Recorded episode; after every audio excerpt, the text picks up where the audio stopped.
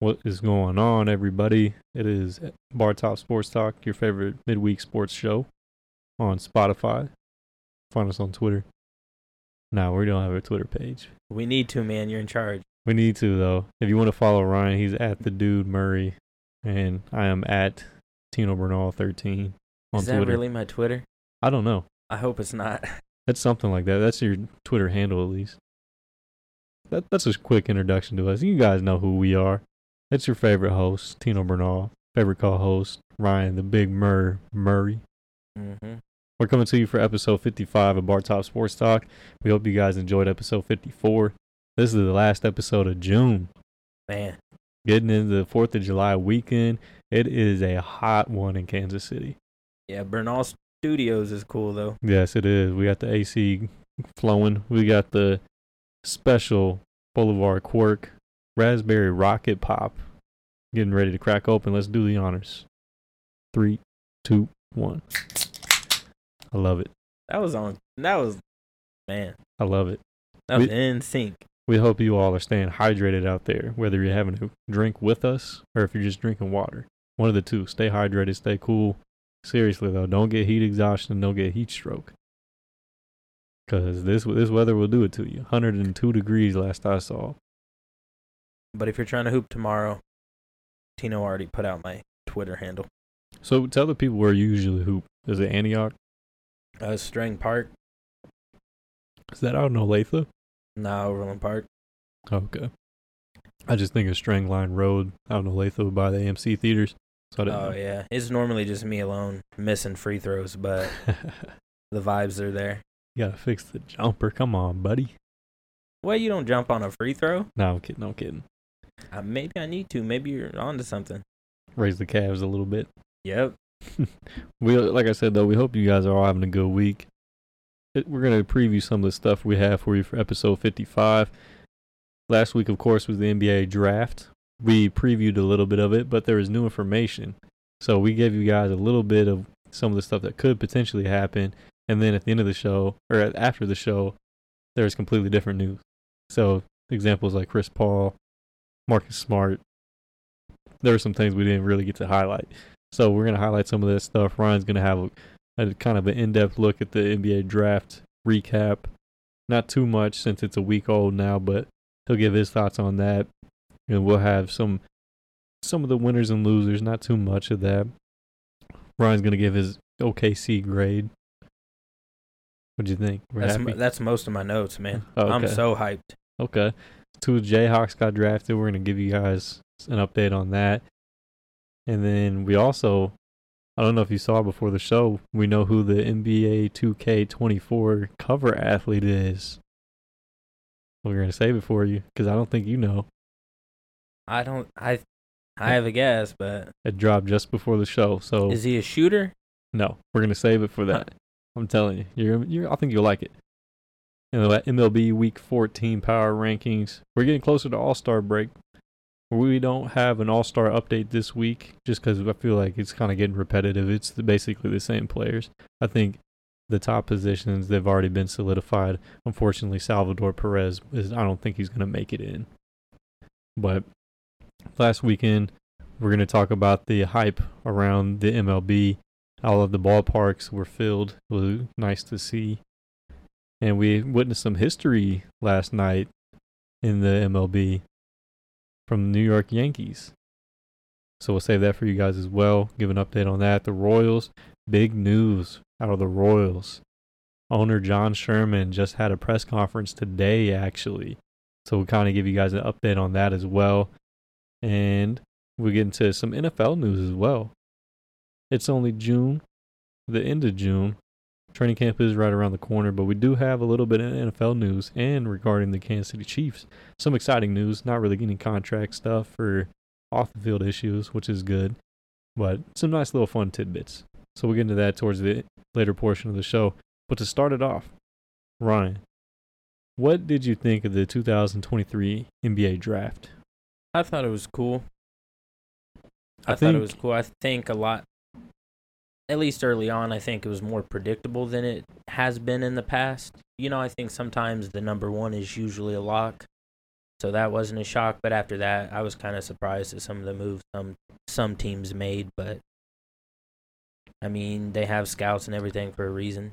To me, the biggest surprise, I would have to say, Scoot Henderson going to Portland at number three. Not the fact that he got drafted at number three, but the fact that Portland kept him and didn't trade him.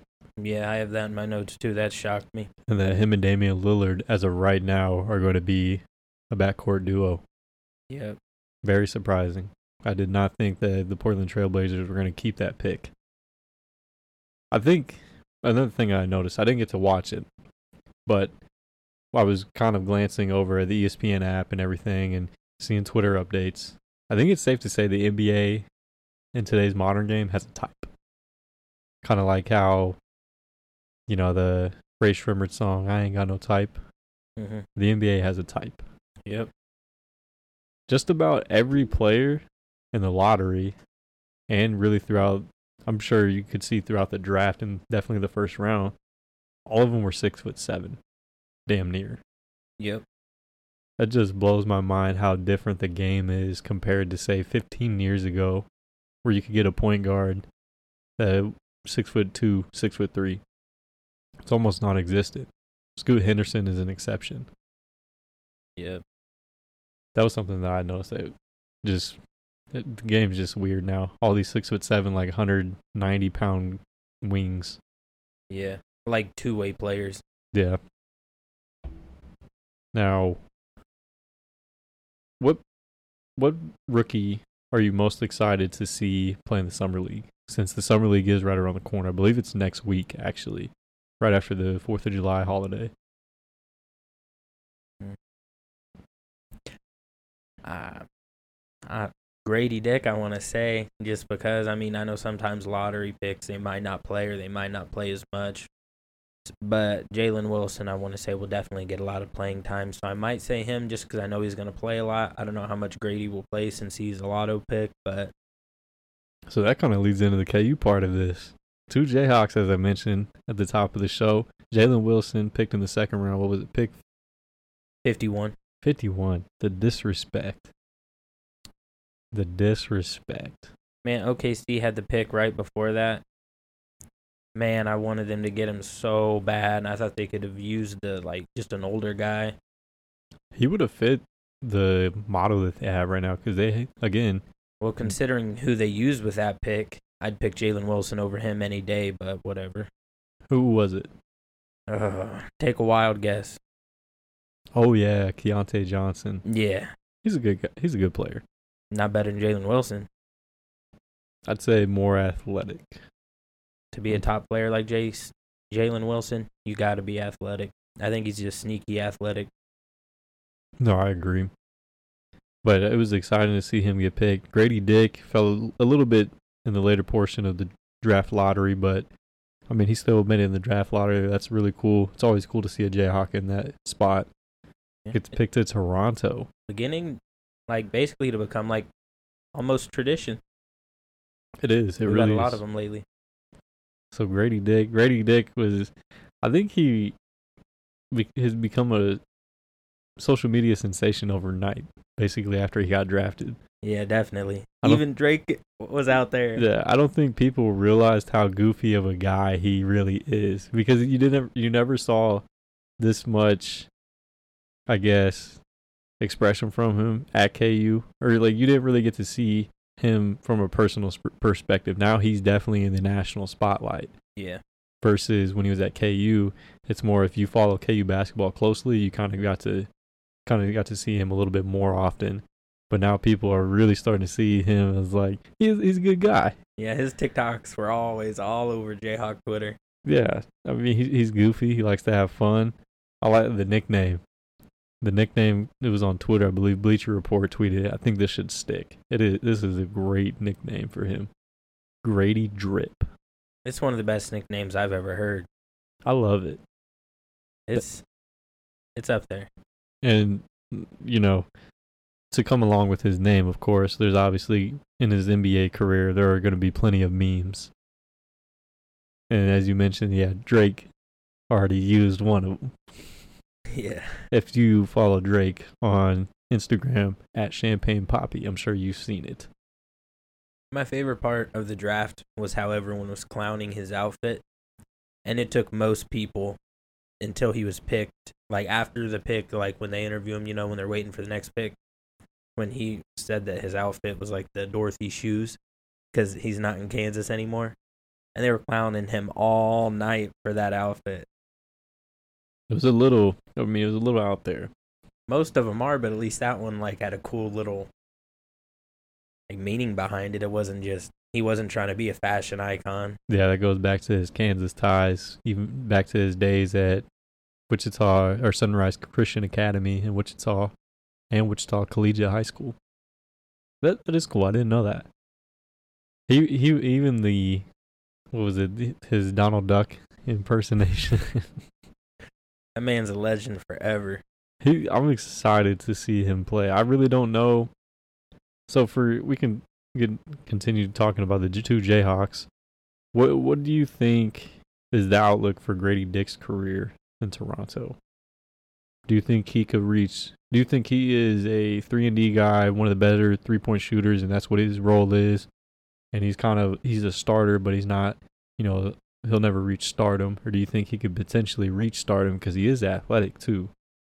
Yeah, I think if he, which don't get, I know it's two different organizations with two different trajectories right now, but I think if he just watches what Christian Braun was able to do and play hard on defense, I think he really can elevate his game and potentially be a star. I could see it, but I guess it just depends on where certain players go this offseason, how big of a role he's going to have. I mean, he's a lotto pick, so I mean, you'd think he'd get a lot of playing time if he can stay healthy. You know, he'll put on some more muscle.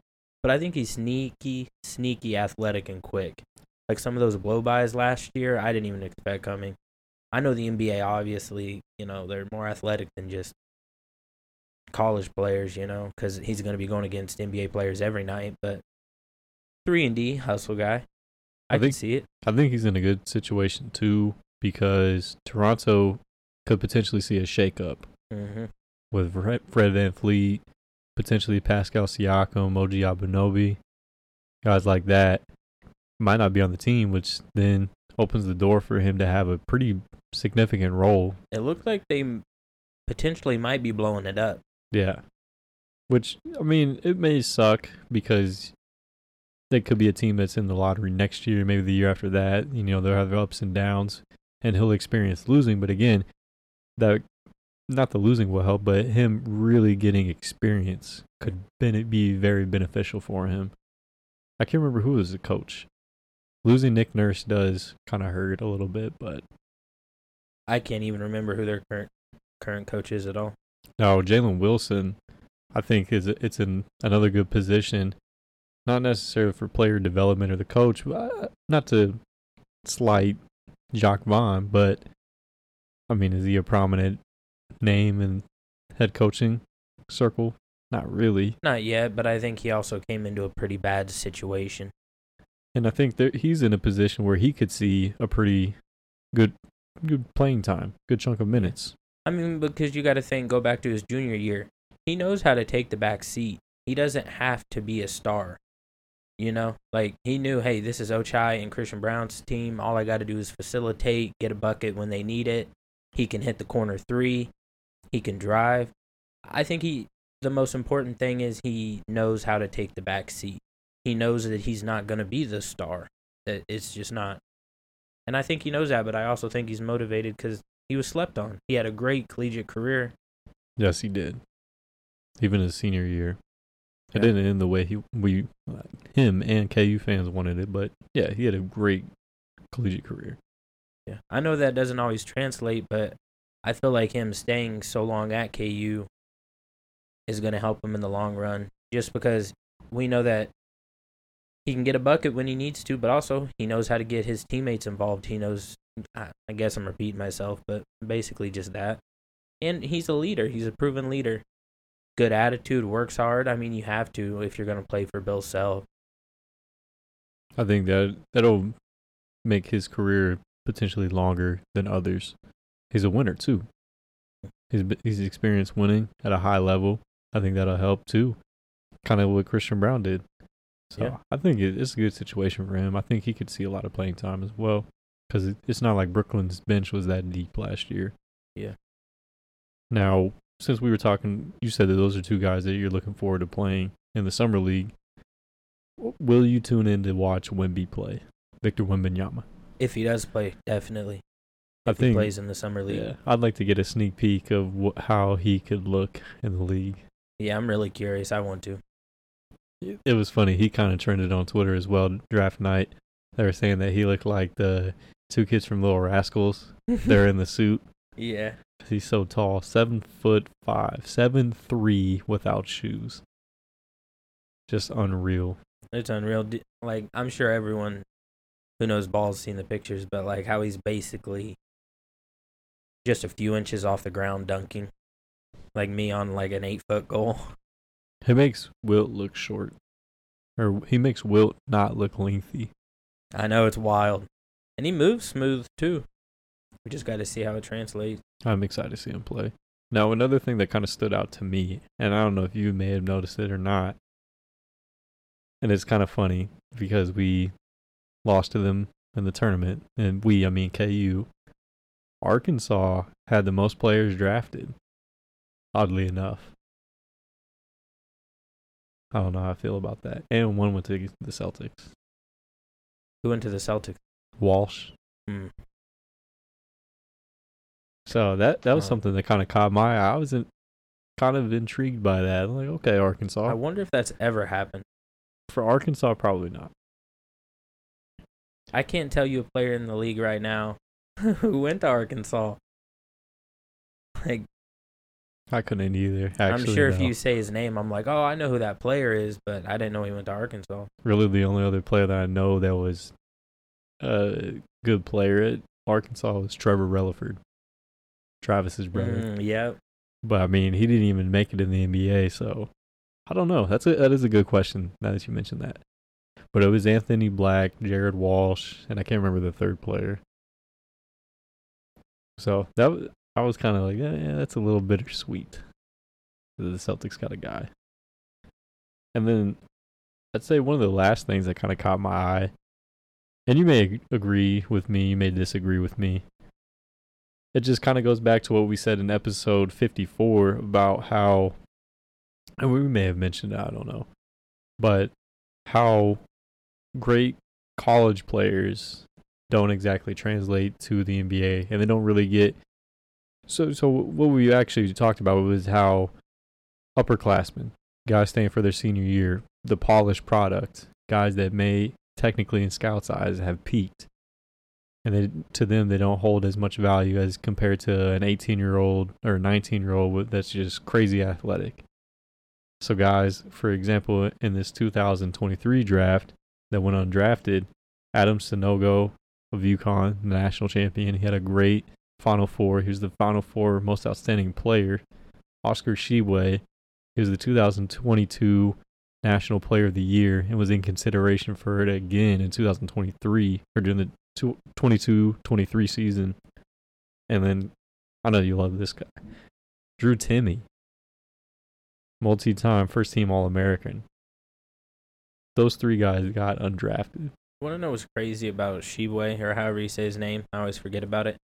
He played against Doke. That's how long he's been. Isn't that crazy? He did. Yep. I think it's crazy. I think, yeah, I know he doesn't really have a shot or anything, but you think just with how lengthy he is and his size, the rebounding potential, the potential to learn a jump shot, I still think there's potential there. I don't know why they think people peak like that. That guy was a monster on the glass. I know. I, Why would you not want that coming off the bench at least? At the very least. yeah, and I'm not even like a. I don't care about Kentucky, but that is weird. Like, why wouldn't you want him on your roster? Work you- on that jump shot. You have all this these shooting coaches and all these other shooters on the team. You'd think they I mean, it's weird. yeah. Especially for a guy who's not big enough to just sit there and be a shot blocker, like at the next level. I don't know. I thought that was crazy. And he at times he showed flashes of having a post game. hmm Like he improved throughout his career. And then Adama Sanogo, again, he was the Final Four most outstanding player. I think his stock was at his highest, and he still went undrafted. And he had pretty good size. He's about Oscar Tshiebwe size, six nine, probably two thirty range, two forty range. He's a pretty big guy, fairly athletic. I, I mean, again, he didn't have a shot though, and that that's the unfortunate downfall of most of these great college basketball bigs, is that if they don't have a consistent three point game, they go undrafted. Yeah. Or in his case, just any jump shot at all, which I still don't understand because you got to think. I mean, some of these dudes starting in middle school, they might play 20, 30, 40 games for their middle school and then go play. Some of those AAU schedules I've seen, they might play two or three games a day, Wild. 100 games a summer. Like I've seen, and they're like, they'll get out of one AAU league and then they'll go to another one immediately.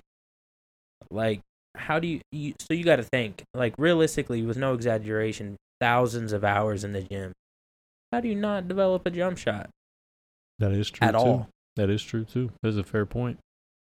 No, Drew Timme. He was hated by a lot of people. I didn't really care for him either, but I he he's the epitome of a great college basketball player that does not translate to the NBA. I'd say he's the epitome of a great player or a good player going against subpar competition. That's what i think. I think that's why he didn't get drafted because they saw who he played against. Maybe if he played in a better conference and he did that type of put up those numbers against elite level talent i feel like it would have been hard for him to not get drafted but That is fair, but at the same time, I mean, he showed up in every play uh every March Madness run. yeah did they win a title? No, i'm just saying not a Gonzaga sympathizer, but he did show up in March Madness. I mean, but they didn't win a title. And that may have hurt his stock a little bit. But you also have to think though, whenever they played against athletic teams, like especially in the tournament, that is really when he struggled. Like, yeah, he might he might have put up a lot of points, got some boards, you know, especially because from all the threes being shot and stuff. You know, and he'd go in there and get you a bucket and stuff just from being experienced, the pump fake stuff like that, ticky tack fouls, whatever. But I don't know, man. That's just not gonna work at the next level like that. yeah, I agree. I agree. It, it, it's weird, and it's kind of um, another player that comes to mind a few years ago, Luka Garza. Mm-hmm. Kind of the same, same exact thing. Hmm. Great college big that hasn't really done much. I think he's barely on Detroit's roster right now. I didn't even know he was still on a roster. He may not be. I don't know. No, I mean I don't. I literally don't know. So those are some of the those were some of the things that really caught my eye. The NBA has a type. Arkansas the most players drafted and some notable undrafted players. Now, what what were some of the things that caught your eye?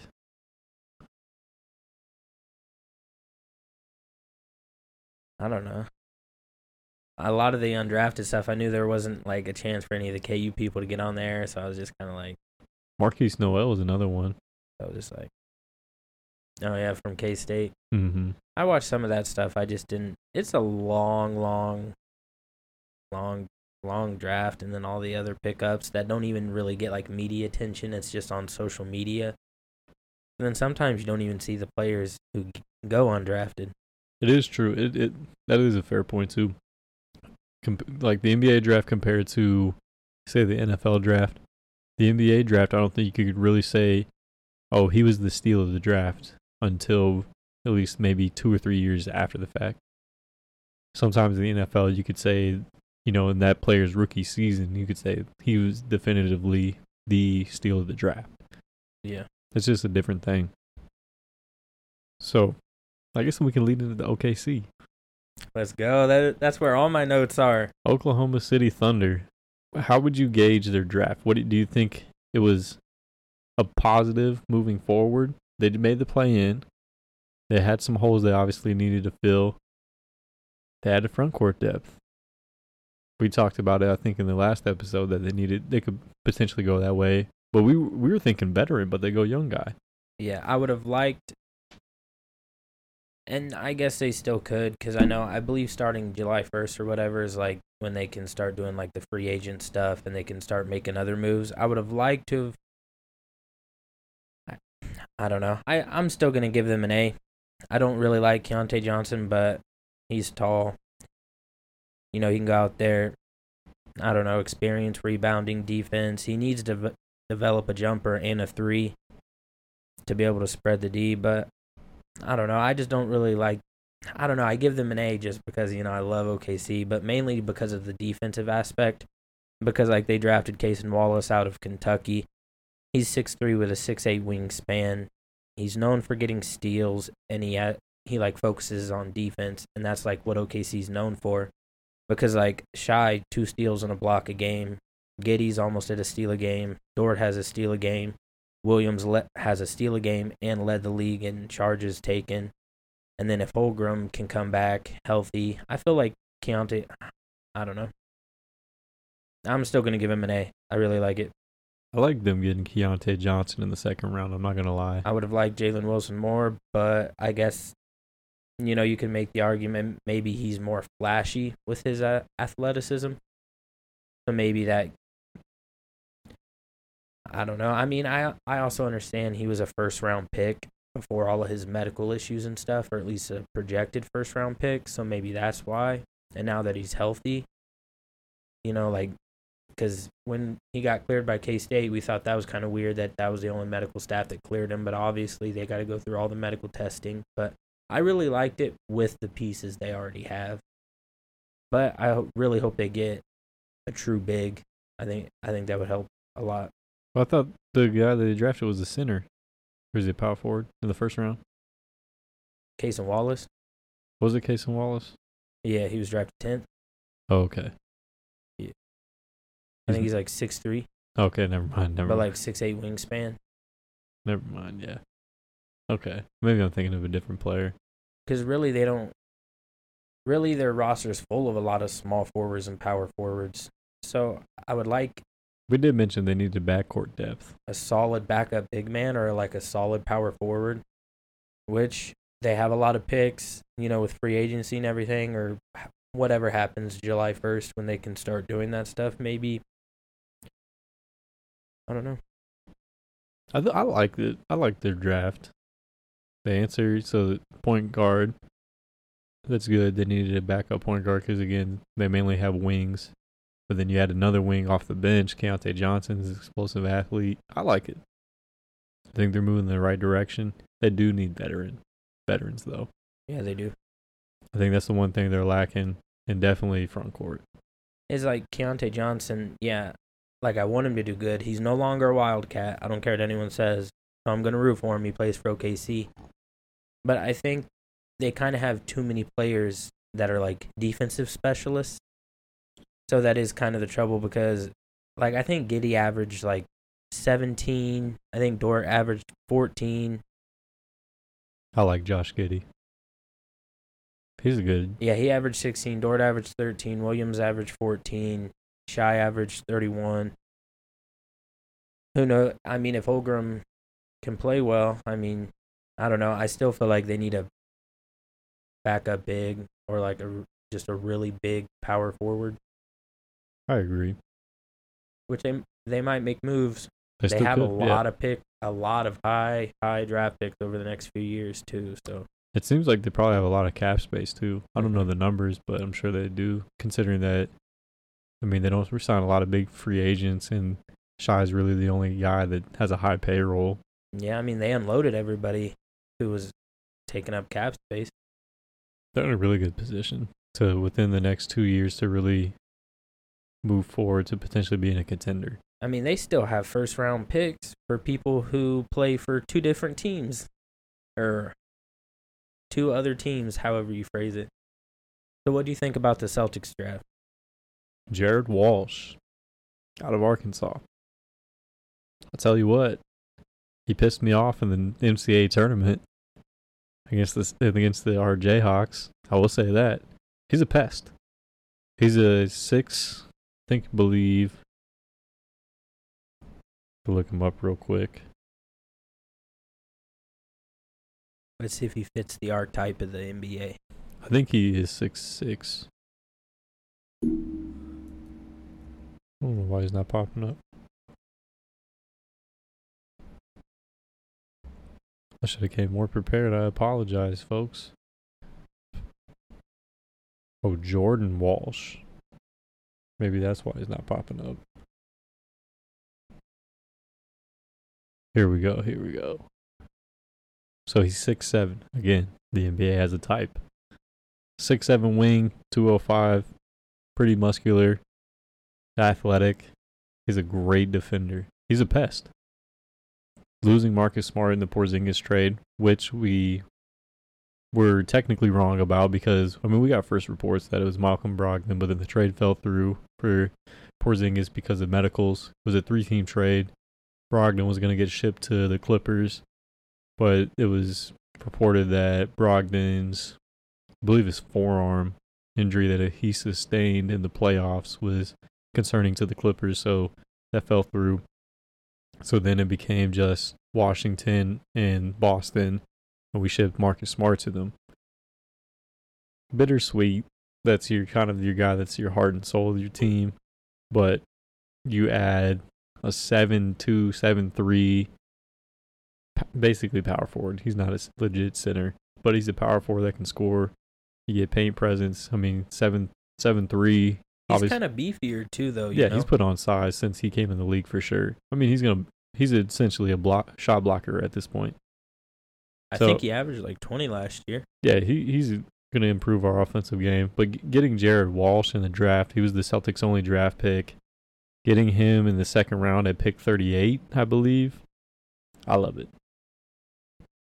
He's young, only 19 years old. Again, six seven. I think you can feel comfortable with letting Grant Williams walk, knowing that you're bringing him in. Yeah, we got to say, let's say, you know, the 76ers are able to get a lot out of, for the James Harden thing, and they face off again in the playoffs again. Now you have someone who's going to guard Embiid, and you're going to force Embiid out of the paint because Porzingis can shoot that three. He has that capability. I don't have his percentages up, but I know they're going to have to go out there and guard him. Yeah. That's going to spread the floor. And it's not like they haven't had that before. I mean, they start sometimes Al Horford at the five, but if you get Porzingis into the paint, obviously it's more of a mismatch than having Al down there because Al's six ten versus the guy that's seven three. So it is obviously more more upside there. But I I'm excited about Jordan Walsh. Jordan Walsh, I think I didn't really get to see much of him throughout the season. I mean, we're not obviously not watching Arkansas during the college basketball season. But what he did against Kansas really impressed me. Like I said, he pissed me off. He was a pest that game. He really made Jordan or he really made Jalen Wilson uncomfortable that game. Grady Dick was kind of irrelevant. I mean, he he played really well that game against Kansas. He knew the assignment. He did. Arkansas gave. uh, He was a freshman. Arkansas trusted him completely with guarding KU's best players, and he delivered. So I think that's a good sign. I think he could potentially have the same t- caliber rookie season that Christian Braun provided for the Denver Nuggets. Granted, Christian Braun was a junior when he came out, and Jordan Walsh was only a freshman, but still, he had that defense, the athleticism, able to make stuff happen in transition. I don't really know too much about him as a shooter, but I'm, I'm excited about him. I think it was a really solid pick for them. I mean, you got to think he was guarding two NBA players. They both got drafted. One of them was a lotto. Like you said, he made them uncomfortable. He looked he looked really good against Kansas. I can't even I can't even lie. I, I hated the outcome, obviously, but no, he he looked impressive. I think that was enough to definitely raise his draft stock, and I think that's why he came out obviously early. So I'm happy with it. Now post draft, there is a few moves made by a, few NBA teams. The Utah Jazz now have do the Utah Jazz have one of the best front courts in the NBA now, Ryan? Yeah, it's looking like it. Maybe. Lauri Markkanen. What was his name last year? He was a rookie. Ah, Kessler Walker. we've Or Walker Kessler. Walker Kessler. That was who it is. He was a rookie.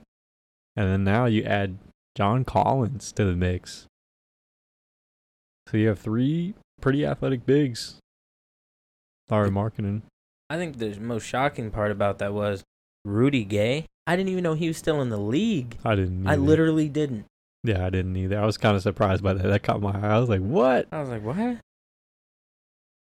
For Rudy Gay, John Collins. Yeah. Is that is that a little bit disrespect for his value, or is that what he's worth? from what I saw? They were just trying to Get rid of his contract. Yeah. It's interesting. I think if I was a front office executive, I would value him a little bit more. Yeah. I would want a little bit more than Rudy Gay in return. I think they might have got like a second round pick or something, but yeah. That that was interesting to me. So Utah's out here making moves. Other than that, there hasn't been too many teams. We did get reports before the show started. The 76ers, we talked about it last week that they could potentially bring James Harden back in free agency. Now it's being reported that they could potentially trade him, and you kind of alluded that alluded to that a few times. Yeah. Woj said that they're working together. That is interesting. I mean, he's not 100% right, but he's normally pretty right. So, I don't know. What are potential trade destinations for James Harden if that Woj goes was through? reporting, I believe, he said the Clippers and Knicks, or the Clippers and somebody else. I can't remember, but the Clippers thing kind of confused me because I was like, "What? You, you?" I feel like Paul George doesn't really fit unless you're going to move Tobias Harris. I, I I don't know. I, I don't feel like I don't know. Do you think And they don't really have any picks, and you definitely don't want to pair Russ with Embiid. Also, they don't like each other. But also, it said that Russ wanted like wanted to stay with the Clippers, so I don't know what they could offer. uh, Russ isn't technically on the roster though, is he? I, I'm not sure. I think they said it would have to be a friendly contract, but it was reported that he wants to stay there. But I- who knows? I just wonder how Harden and say say if they do ship Paul George out and say they do move on from Russell Westbrook and essentially move forward with James Harden as their point guard. How do you think Harden and Kawhi gel together? It doesn't sound like it'd be. Harden's old, man. He's getting old. He doesn't play defense. Very inconsistent at times. I think he did lead lead the league in in assists just because he played with Embiid. I know he had that what 56 point game or something, 51 something like that in the playoffs. Obviously he can score, but just I don't know. He I think he's just such a liability. I don't know why you'd want to take on because it's a 36 million dollars. Like that hits hard no matter what the team is. That's not bad compared to some contracts that guys that are up for Supermax or even guys that have signed Supermax in the last few years. Like Bradley Beal, I believe Bradley Beal is over 40 million. Yeah, but with James Harden, the no defense, the work ethic issues, and also the weight issues, and it's not just last season that he's came into this season out of shape. It seems like the last three or four years that, that I can remember, at least, that he's kind of came into the season where it takes him a quarter of the season to get going. He has a busy off season, man. He's uh he's off the court activities. I don't know. I just don't. I just don't know who would want him. I mean, I get what he can offer, but to me, with his age, how old is he now, man? 33 at least, 34, probably pushing 34. Not everybody's LeBron James, you know. I don't know. No, no. I am curious. I'm going to look that up right now. Yeah, he's 33. Man, has time flown. hmm I remember when he was a part of the Thunder and the the mom made pizza rolls meme. Yep. If you're listening, if the listeners, if you catch that reference, you'll know what I mean. If you're a real one, you know. Okay, so that's kind of where the off-season news is right now, as far as rumors goes, and as far as moves. Have you has anything else caught your eye? Has anything else crossed the Twitter sphere on the timeline? No. Well, as we wrap, Uh, other than the Damian Lillard stuff, I think that's getting really, really weird. that is we we've talked about that the past couple of episodes, episode fifty three and episode fifty four. But more stuff has came out even since last week. I'm kind of tired of it. How they're waiting to see what the moves are made, and then he also said he wants to go to a team that's not stacked, but they have a shot. I don't know. That's, that's just weird. really, I feel like, kind of the biggest story this offseason, really.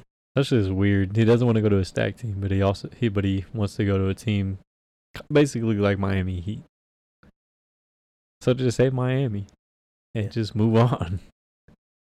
I knew that was gonna happen though. I knew because uh, as I talked about the Portland Trailblazers, the thing that caught my eye, they didn't trade that pick. They drafted Scoot Henderson. Dame's not gonna want to play in a backcourt with a rookie. Yeah, like I was gonna say, what's the dude who played for Baylor a couple years ago? Uh, Prince or whatever. Mm-hmm. He found out on Twitter about him not being re-signed or whatever. You know, Harrison Barnes was traded mid-game. These franchises have obviously shown that they have no loyalty to the players. So why why are you like, dude? Just just leave. Just say it. Like, it's fine. I feel like Miami has to be the destination. Yeah, but I know that was one of the talks, but I guess Portland's not interested in Tyler Herro, or Tyler Herro would not be able to be a part of that deal. I was like, who, who are you going to give to him? It has to be Kyle Lowry, Uh, there, Duncan believe, Robinson, and some picks. I believe it was also released today by Woj. If Miami can't find a trade destination for Kyle Lowry, he's going to get cut. That's because of his contract. Remember, I told you he was Mhm. making, I think, north of twenty million. Mhm. It's outrageous. That's something to definitely monitor, though, because Dame obviously is one of the biggest stars in the league. He's one of the best point guards, one of the best shooters. The back and forth stuff, though, again, I think I said it in the last episode. Do does Portland trade him? Do they not? Do they trade him? Do they not? You He's know? like the NBA Aaron Rodgers. Like, I don't. on, boy. I don't. I don't really think it's him though. I think it's the front office. I think it's both. He's had opportunities to leave and he wanted to be loyal, but now it just kind of makes him look like a weirdo because now he's kind of going back on it and now he's playing patty cake. It's just weird. Okay, yeah, I see your point there.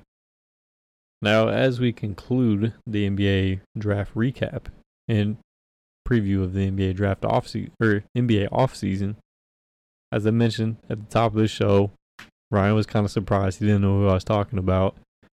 NBA 2K officially announced their cover athlete. I just want to confirm this so I don't seem like a casual, but I believe the NBA 2K cover athlete is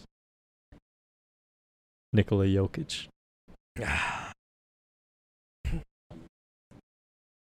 Is he gonna be? Is he like the legendary or legend edition or whatever, or is he just the base Standard, yeah. standard? base. Okay, yeah. They're probably not gonna sell a lot of those this year.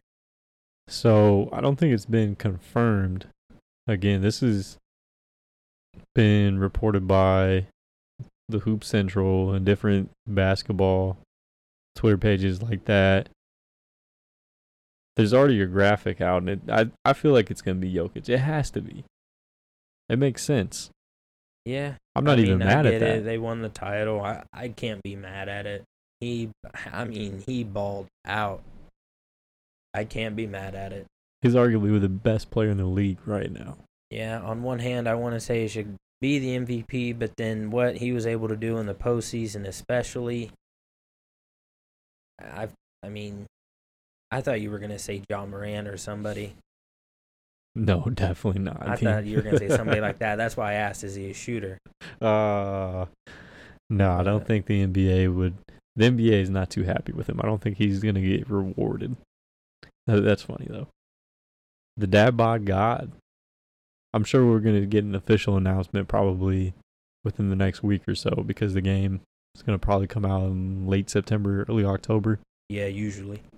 Are you buying a standard edition with Nikola Jokic on the cover? I don't think I even bought last year's 2K, man. Been in the gym, boy. I respect it. Video games, I'm too addicted, man. Gotta stay away from them. We did have some good runs though on the the park. Dude, Tino, if you guys could see, if you guys know Tino, he's just, he's never like a flashy person. In 2K, just like the NBA, everyone has an archetype. They're all like either like six seven, like stretch wings, or like seven, max height, like what is it, seven two or seven foot now? Yeah. Bigs. Tino, he kept it like his height, the same exact outfit he would wear, no tattoos, no flashy hair color, nothing, no shooting sleeves, wife beater, some gray shorts. I don't even know if he bought shoes on there. He was giving people trouble though. He was a six four combo guard. Play defense and be a slasher. Wasn't a great shooter, but Hey, we were out there getting dubs though. that is funny. If you, you guys listening, if you guys actually would, if you know what we're talking about, obviously you don't, but some inside context to this. Ryan and one of our buddies that we played with, Big Papa Fritz. Big Papa Fritz, they were truly convinced that I used the the face of recognition. Dude, Fritz still says that to this day. Every time that comes up on my Snap memories when they introduce the winners or whatever, and it was us three, he says that every time. He was like, he's always, dude. And if you know Fritz, he's always like, dude, Tino was a god for no reason. He was a god. All, like, and you gotta think, like, if you guys don't know, my park, you get you get to take your created player, and it basically plays like AAU, if that's what you want to call it, uh, or just everyone's selfish. Tino's out there playing team ball, dude. Ultimate point guard, menace on defense, just everything you'd want in a teammate.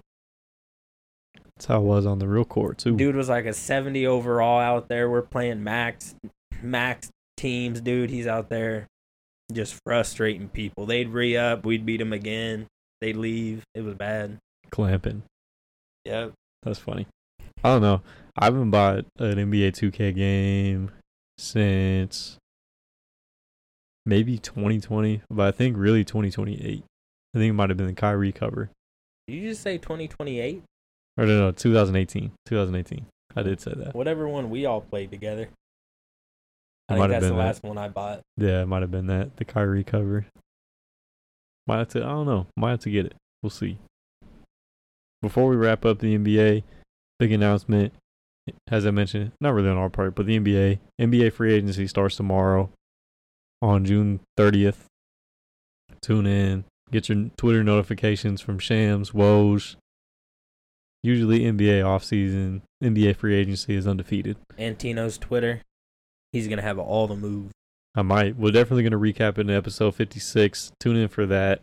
That's all we have for the NBA this episode, which is where we'll leave off. And we'll lead into the MLB. Week 14 power rankings. Things are heating up, not just the weather, but the MLB season as well. As I mentioned, we're essentially past the halfway point. I believe we're over 80 games now. Well, yeah, it's about the halfway point right now before the All Star break. Tampa Bay Rays in the power rankings. This was as of Monday, of course, or June 26th. What is it? Today's the 29th. So three days ago. Yeah, Monday. Wait, do I work tonight? Ooh, I don't know. No, I'm. Tampa Bay Rays were number one. Atlanta Braves number two. The Texas Rangers continue to impress and lead the AL West. They're the number three. Baltimore Orioles number four. They're probably going to slide a little bit.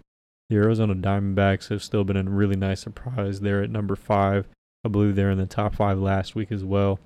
The San Francisco Giants still maintain their spot in the top 10 at number six. Los Angeles Dodgers at number seven. Cincinnati Reds. They've been one of the funnest teams to watch in the past two and a half weeks since Elly De La Cruz made his debut. They've been really clicking on all cylinders as of late. They've been one of the better teams in the month of June. The Miami Marlins as well. Surprisingly, again, I said it last week. I'm saying it again. These are some weird teams in the top 10. They usually do not see the Cincinnati Reds, the Miami Marlins, the Giants, or the Diamondbacks in the top 10, or the Orioles for that matter. And then capping off the top 10, you have the Houston Astros. They might slide a little bit. I'm not sure. The Royals didn't make it. in an alternate universe, yes, they did. Like top ten worst or Yeah. bottom ten. So the divisions look like this. You still have the Rays leading the AL East. Minnesota Twins regain the lead over this Cleveland Guardians because the Royals beat the Guardians today. Funny enough. Texas Rangers lead the AL West by five and a half games through halfway through the season. Pretty impressive. The Atlanta Braves, they're still holding down the AL or the NL East over the Miami Marlins. I would not have expected Miami to be second place through 80 plus games of the MLB season. Everyone had their money on New York, the Mets to at least compete with Atlanta because all the money they spent. It's crazy. They they dipped into the luxury tax and now it's just biting them in the ass. Put a dollar in the swear jar. No, we can say that on the radio. Dollar in the swear jar, though. okay. The NL Central, as I mentioned, the Cincinnati Reds, they've been very impressive. They're leading the division very slightly, though. Milwaukee's right on their tail. Pittsburgh isn't far off either. And then the Arizona Diamondbacks, they are leading the NL West by at least two to two and a half games. Some news out of the MLB Players of the Week. Let me pull it up on Twitter. You have Luis Roberts of the Chicago White Sox. He's homered, I think, in five straight games. I think five out of the last six games he's had a home run. Last week he batted 444, had an OPS of 1, 1.635, four home runs and five RBIs. He's the AL Player of the Week. And then Elly De La Cruz, the rookie sensation out of Cincinnati, 440 batting average, 1.342 OPS, two home runs, five RBIs, and he hit for the cycle last Friday as a rookie. I got a Bleacher report about that. One of the youngest players to ever do so, I believe. Which what kind of made headlines over the weekend. As I mentioned at the top of the show when we were previewing the MLB, it was a great weekend for baseball. People were in the stands. You saw some pretty cool things. You had the MLB London series between the Chicago Cubs and the St. Louis Cardinals.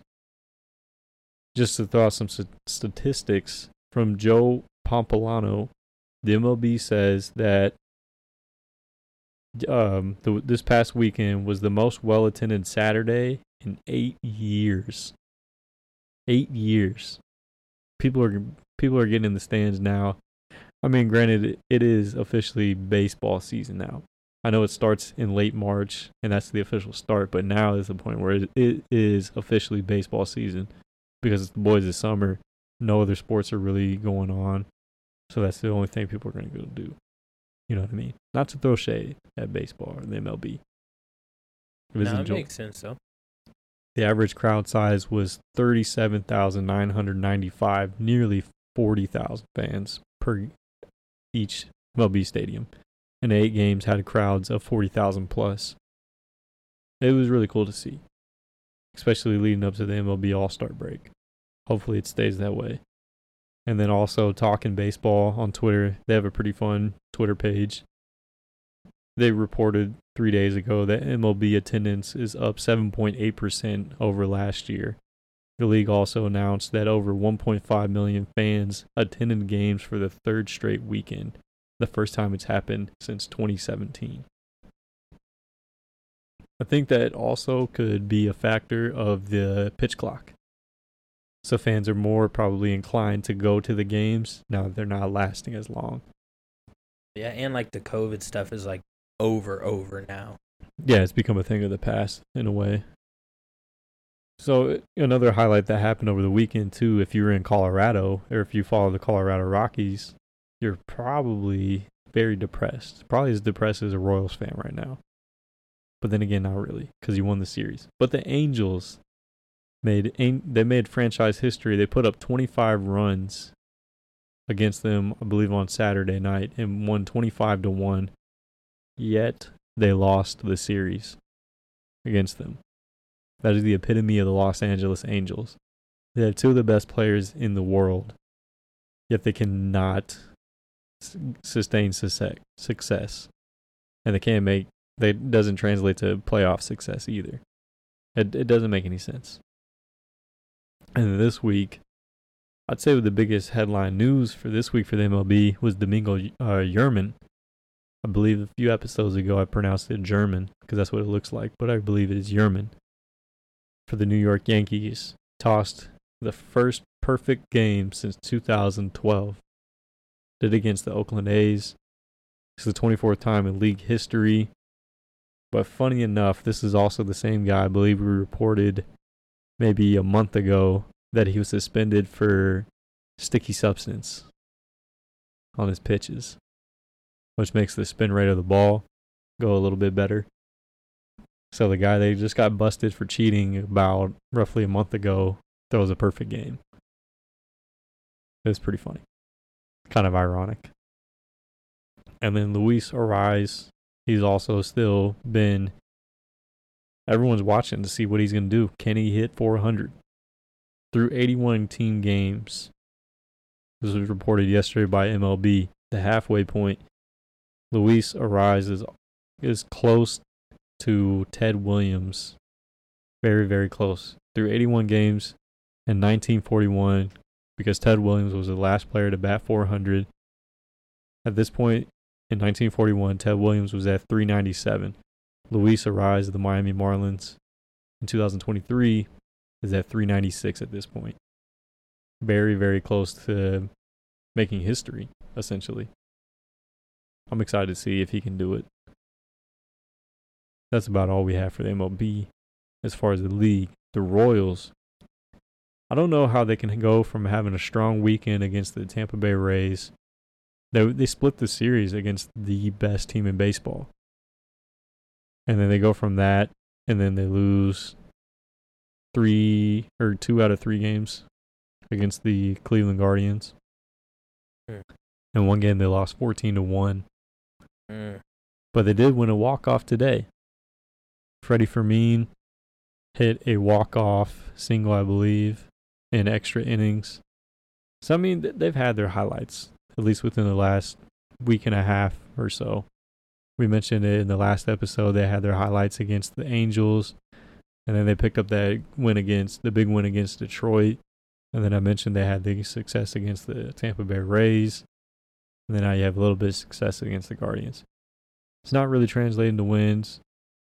I mean, the season is a dumpster fire still. Like, there's really nothing to be too optimistic about. They're going to be a team to watch, though, because there are some players that have a little bit of value, trade value at least, with the All Star break coming up, as I mentioned. It's about to be trade trade circuit, basically. Their current record is 23 and 58. Dude, I, I just hope we're not in our late 30s before they become competitive again. If history repeats itself. Well, it's not going to get any easier for them over the next couple of weeks. They have the Dodgers coming to town, a big series over the 4th of July weekend. Not necessarily big from a competitive standpoint, but big that you get a national brand coming to Kauffman Stadium. I did get to see them last year. I'll be at the game tomorrow, actually. I'm very excited about that. Anytime the Dodgers come into town, I would encourage people to go see the game. They have some of the best players in the league. I think it's supposed to rain tomorrow, buddy. Storms in the forecast. You better bring a little poncho or something. That is true. Hopefully, it happens during the morning. Kansas City needs the rain though, because there's been a drought, especially with lighting all the fireworks. You know, yeah, I saw that a lot of cities or counties, however that's regulated, were saying they might have to cancel it because it's been too dry. So hopefully we just get a pour so it doesn't ruin any kids' holidays. Yeah. Now the funny thing about the Royals too, so I mentioned the game they lost fourteen to one. In most MLB affiliated, uh, essentially rankings, they rank the prospects for each teams and all that. Like they have their top 100. We've mentioned, I believe, that the Royals have none currently.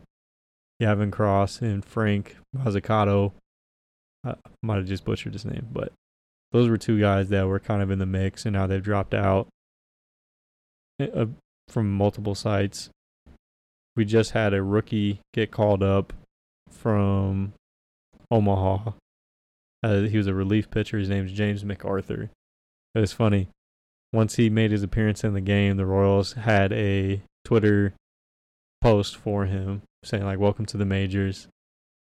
And shortly after he's made his debut, he didn't last in he didn't last an inning and a half. He went one inning, gave up six hits, Oh man.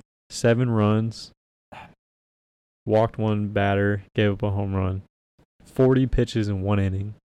Poor guy. Could not have a more abysmal debut. Anytime you get pulled, it's sad, but man, in his first, Seven run inning, 40 That's pitches. rough. It's it's safe to say that they're from a pitching standpoint, the Royals farm system is uh not that great.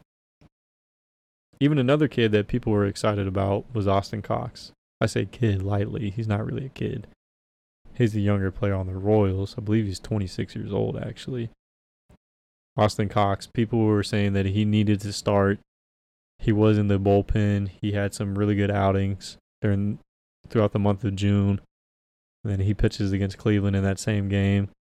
Goes three and two thirds inning, gives up four hits, four runs, four walks. Not ideal. pain. It is pain. So I mean that's the Royals season in a nutshell. Some of the prospects that you're counting on don't exactly pan out. And I mean, I don't know. It just is what it is. Some other news surrounding the, the team though. Will Klein was selected to the Futures All Star game. So the Futures All Star game is basically the minor league version of the MLB All Star game. And we had our pitcher from I want to say either Omaha or Northwest Arkansas. He got selected. He was the only Royals minor league affiliate to do so. So maybe he pans out. We'll see. I don't know too much about him. Some injury updates from reported by Anne Rogers. I believe she's a beat writer for the Royals. Brad Keller, he had a sol- shoulder injury. He began his rehab assignment a couple days ago. Michael Massey had an index finger injury. He was taking he was taking batting practice on the field a couple days ago. Josh Staumont had a neck injury. He faced a setback and is getting more tests. And then Amir Garrett and Ryan Yarbrough, Yarbrough are continuing their rehab assignments in Omaha throughout this week. Kyle Isbel has returned to the lineup. I believe he's been out since mid-May. He had a hamstring injury. But the real news, the real news that people wanted to know. We alluded to it at the beginning of the show regarding the Royals. The big interview that owner John Sherman had today. I thought we were going to talk about it yesterday, but we moved the episode to today. We ended up getting new information. John Sherman basically took accountability for the Royals' poor season, as he should. He's a billionaire and hasn't really contributed to much as far as signing players, putting a winning product on the field. He did, however, also add the future of Kauffman Stadium. Basically, to sum up his entire press conference, one quote, it's time to leave the K. And he seemed very serious when he said it too. We've talked about this over the past year of this show. The rumors have turned into more Fact. yeah, more so facts at this point. The traction is be- just keeps growing. It's a done deal at this point, I think. He's a billionaire white dude. It's gonna happen. Whether we like it or not. I think you should have to put a winning product on the field first, or at least a competitive product, but maybe I'm a casual. Maybe it'll help turn things around. Maybe other people have different opinions. I don't know. It's unfortunate. I think the consensus of Kansas City agrees that they'd like to see a winning product first rather than a new stadium. I haven't seen or talked to anyone who supported it yet. Neither have I. I don't know why I follow so many royal stuff on Twitter, but not a very popular thing. There's only like a few people that are excited about a downtown ballpark. Don't get me wrong. It would it be cool? Yes. Would it be a great experience? I'm sure if they did it right, yes. But if you're going to do it in another area other than that, I think it kind of loses its luster. I just, I just don't think, and even he mentioned it in his press conference that Kauffman Stadium, and I wanted to talk about it a few episodes ago when like we came back from vacation and you asked me about the difference between Kauffman and the other ballparks that I visited. Kauffman's outfield is one of a kind. You have those fountains, they're iconic. You have the crown board, the crown vision. It's iconic. You have the Hall of Fame out there. You know, it, it truly is one of a kind in terms of the outfield. The stadium, I mean, you've been to one ballpark, you've been to most of them, but it really is a unique ballpark. I think the infrastructure is pretty good. The only problem is there's nothing surrounding it. And I think that's why John Sherman wants to move the team to another location in Kansas City. Now, he mentioned two sites. These have been in the news for, especially over the last month or so. The Kansas City Star has reported on it. They're talking about the East Village, which is in downtown, I believe. They mentioned that it was by the Kansas City Police Department, I believe, or Clay County in North Kansas City. So either, and that's become the big debate. Do you keep them in Jackson County or do you move them into Clay County? I don't know. Jackson County residents obviously don't want to lose the Royals, but they don't want to pay the, the money for the new stadium, and rightfully so. It's a bittersweet moment. It really is. And I've thought about it before the show, and especially as when I'm going to go to the game tomorrow. You know, I want to take in as much, really soak in Kauffman Stadium as much as you possibly can. They're going to be there until 2028, but still, the fact that, that the stadium that, I don't know, for me at least, I grew up loving, even though the Royals have sucked for the most part, minus 2014 and 2015, it would be sad to see it go.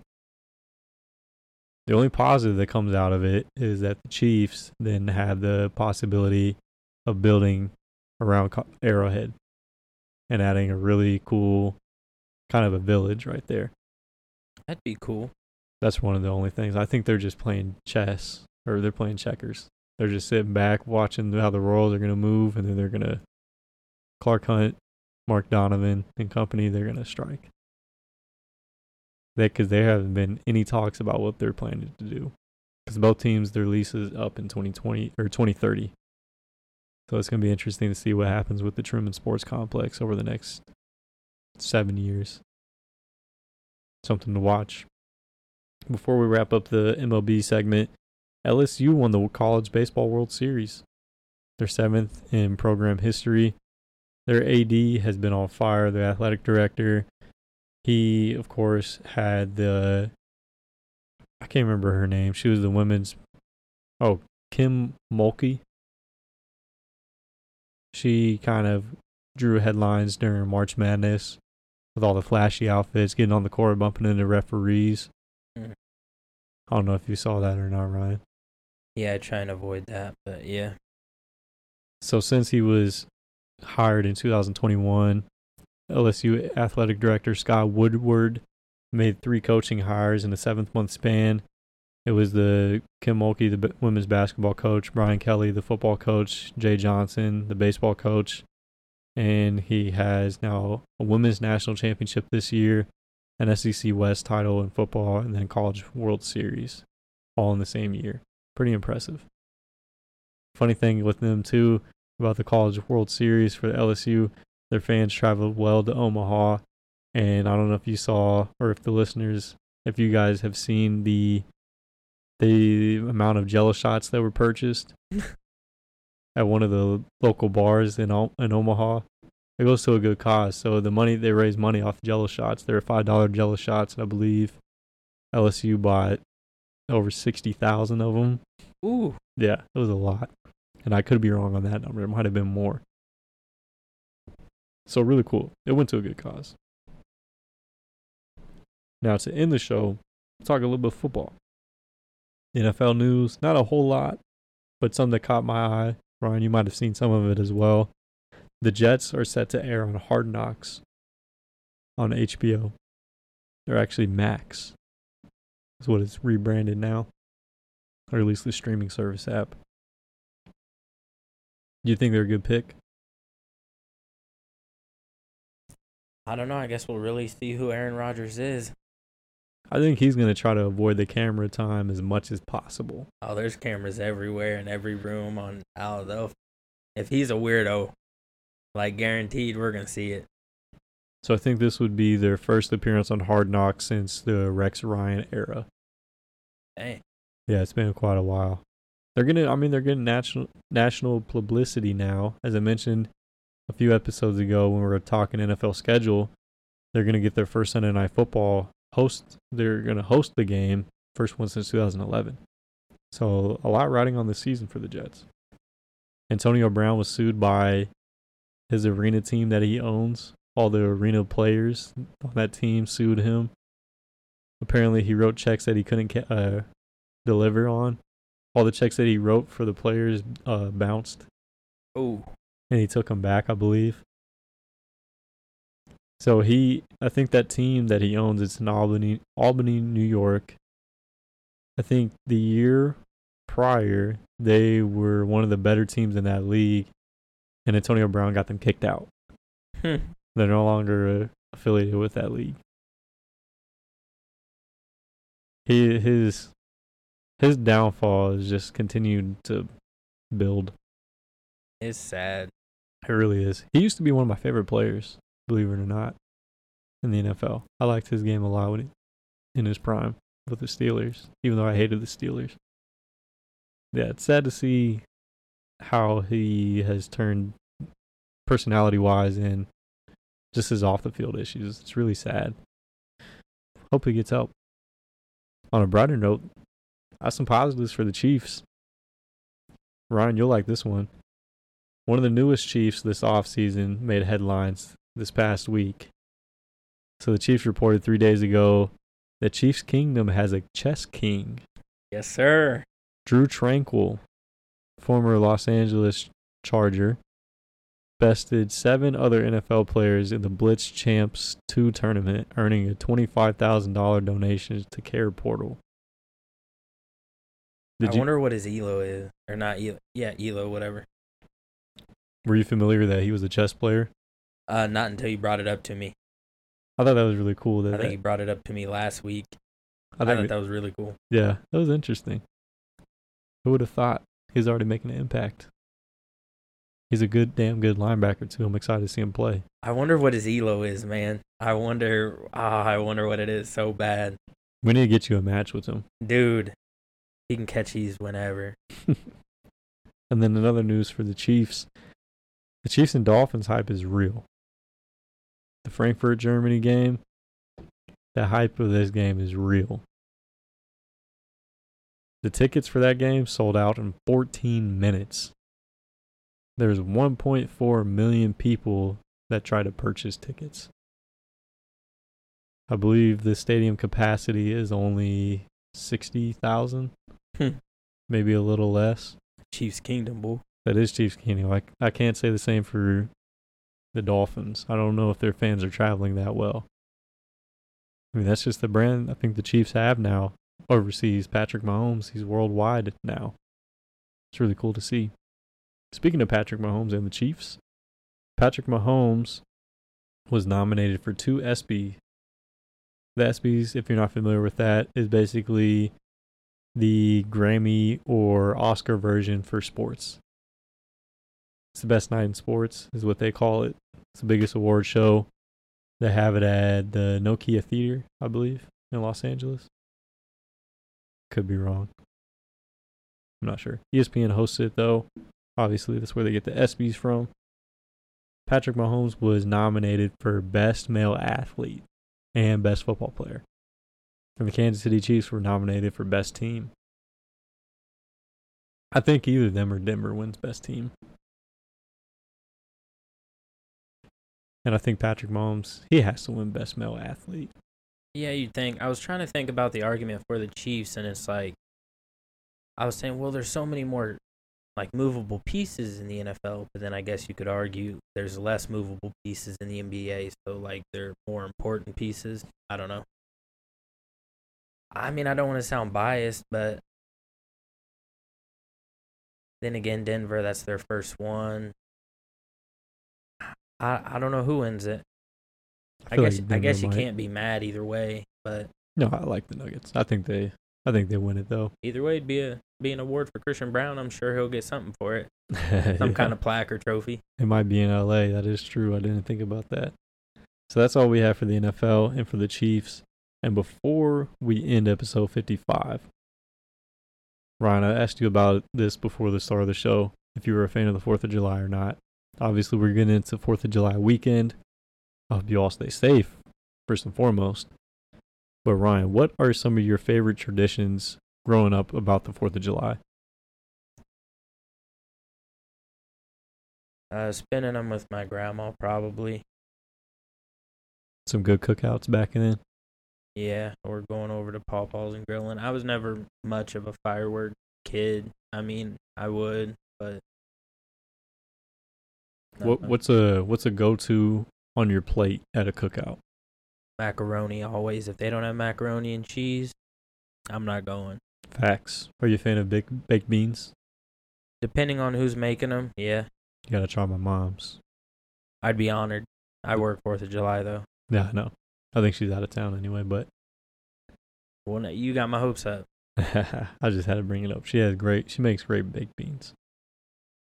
What uh, What would you say if you didn't have to work? What would be a go to drink of choice? An adult beverage. I don't know, man. These quirks were pretty fire. Only 90 calories. Was that your first time trying the bomb pops? Yep. The rocket top. Yep.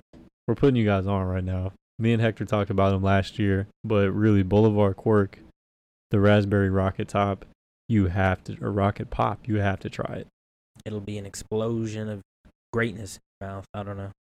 Tried to make a Fourth of July thing. It just didn't work. Pause. I tried though. pause. That was a little suspect. Oh no, I'm kidding. man. No, I highly encourage you all to, to drink these over the weekend. They're very delicious. I say mine. One of my one of my favorite traditions that I like to do. I think I mentioned it last year. You take an artillery shell, right? You know how they go in the tubes. Mm. You take it out. If you have the space to do this, do it. But what's the saying? Kids don't do this at home. Don't do this at home. Don't try this at home. Yeah, don't try this at home. I like to put the artillery shell in the street by my house, light it, and you run, and it explodes in it because you know it's supposed to go up in the sky, so obviously it expands, but it expands in the street. But it it's really cool because when it's dark, it lights up the, the street and yeah, the that woods. is cool. So I don't know why, but I do like that. What I have on my plate, I have baked beans, of course. I'm a big sides guy. Broccoli salad, Oh, broccoli slaw. Brock, you don't like broccoli? slaw? no, You got to try my ants though. no. You can't knock it till you Wait, try. the the one where we done the podcast at? mm-hmm. Well, out of respect, I'd try it, but Yeah, no, no, you'll like it. It has raspberries, some uh, some nuts in it. raspberries and broccoli, Oh no, no, no, cranberries, cranberries. Sorry. Fruit and ve- vegetables, Yes, you- okay. dude. You can't knock it. You got to try it. telling you. Coleslaw. That's red flags everywhere. Oh, absolutely not. Big coleslaw guy. what? Big coleslaw guy. It has that. My mom makes the good one, coleslaw too. She adds uh, green apples in it. Gives it a little bit of a crisp and a little bit of a refreshing taste. Mac and cheese. I do agree with you though. You gotta have mac and cheese at the Hot dog or hamburger if you had to choose. Death ray pointed at the earth. Hamburger. I feel you. Speaking of traditions, hot dogs. Do you watch the Nathan's hot dogs hot dog eating contest? No, it makes me nervous. I can see. Yeah, I can see that. For real. Like, nervous, nervous. Real quick before we wrap up this, over under how many glizzies is Joey Chestnut consuming? All of them. we hope you guys all enjoyed episode 55 of Bar Top Sports Talk. Stay safe this weekend, first and foremost, as I mentioned. Have a great time with your families. Keep all extremities. Make sure you're, healthy enough to tune in for episode 56. We'll see you guys then.